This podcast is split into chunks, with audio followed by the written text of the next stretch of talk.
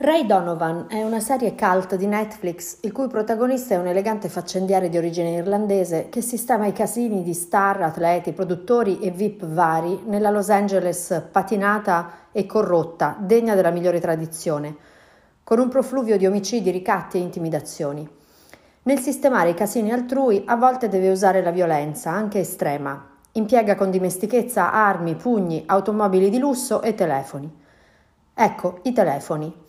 Le conversazioni telefoniche che Donovan intrattiene con sodali e clienti sono di questo tenore.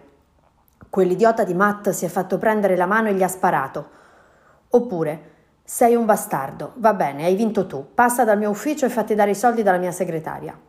O ancora, Miki, vai di corsa alla stanza tre quattro uno del Lilton, quel cretino di Steve è pieno di droga con una prostituta morta nel letto, bisogna ripulire tutto.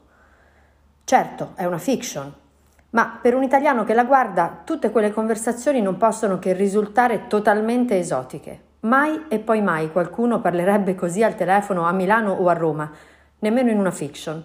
Il telefono da anni in Italia ormai è come la kryptonite per Superman, la somma debolezza. Si dicono poche cose ormai al telefono in Italia e se proprio si deve pronunciare qualcosa di rilevante si usano tali e tante circonvoluzioni da risultare quantomeno sospetti, oppure comici. Perché tutto questo? Perché noi italiani sappiamo che intercettare le nostre conversazioni è facile, facilissimo. Tutti ci sentiamo potenzialmente ascoltati e la cosa grave è che per ciascuno di noi è diventato uno stato normale.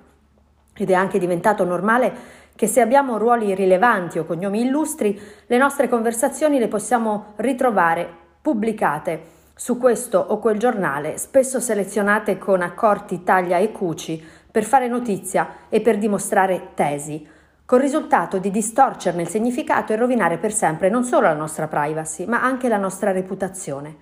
Non perché abbiamo commesso un reato, quello è secondario, ma perché per tutta la vita resteremo immortalati in quel modo, pronunciatori di frasi manipolate che squarciano la nostra riservatezza e ci consegnano ad un'immagine che non corrisponde alla realtà, criminalizzati a prescindere. In Italia l'uso e la pubblicazione indiscriminati delle intercettazioni sono diventati una vomitevole barbarie a cui ci siamo sottomessi e da ora in avanti andrà anche peggio.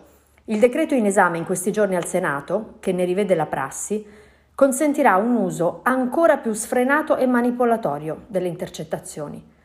La mediazione al ribasso che le forze politiche di maggioranza hanno messo in campo ridurrà ulteriormente la riservatezza di ciascuno di noi e lederà in modo ancora più grave un diritto costituzionalmente protetto dall'articolo quindici, quello della segretezza delle nostre comunicazioni. Con questo decreto saremo consegnati davvero ad un regime da grande fratello, dove tutti potranno intercettare tutti. Se prima si poteva spiare, ma occorreva una legittimazione pesante per farlo, adesso si potrà semplicemente spiare. E ai pubblici ministeri verrà dato ulteriore margine di manovra per spiare meglio. Ma non basta. L'utilizzo del famigerato Trojan trasformerà i centoquattro milioni di SIM presenti in Italia in altrettanti potenziali microfoni spia che registreranno le nostre conversazioni, la nostra vita. Una situazione intollerabile che fa strame di ogni diritto al proprio privato. Intercettare un presunto colpevole, un sospettato al di là di ogni ragionevole dubbio, certo è doveroso se utile alle indagini. Trasformare sessanta milioni di italiani in microfoni a caccia di presunti colpevoli è invece vergognoso. È un altro disonorevole capitolo della politica giustizialista di questo governo, privo di ogni ritegno nel, cede- nel procedere spedito verso uno Stato che non governa cittadini ma potenziali criminali.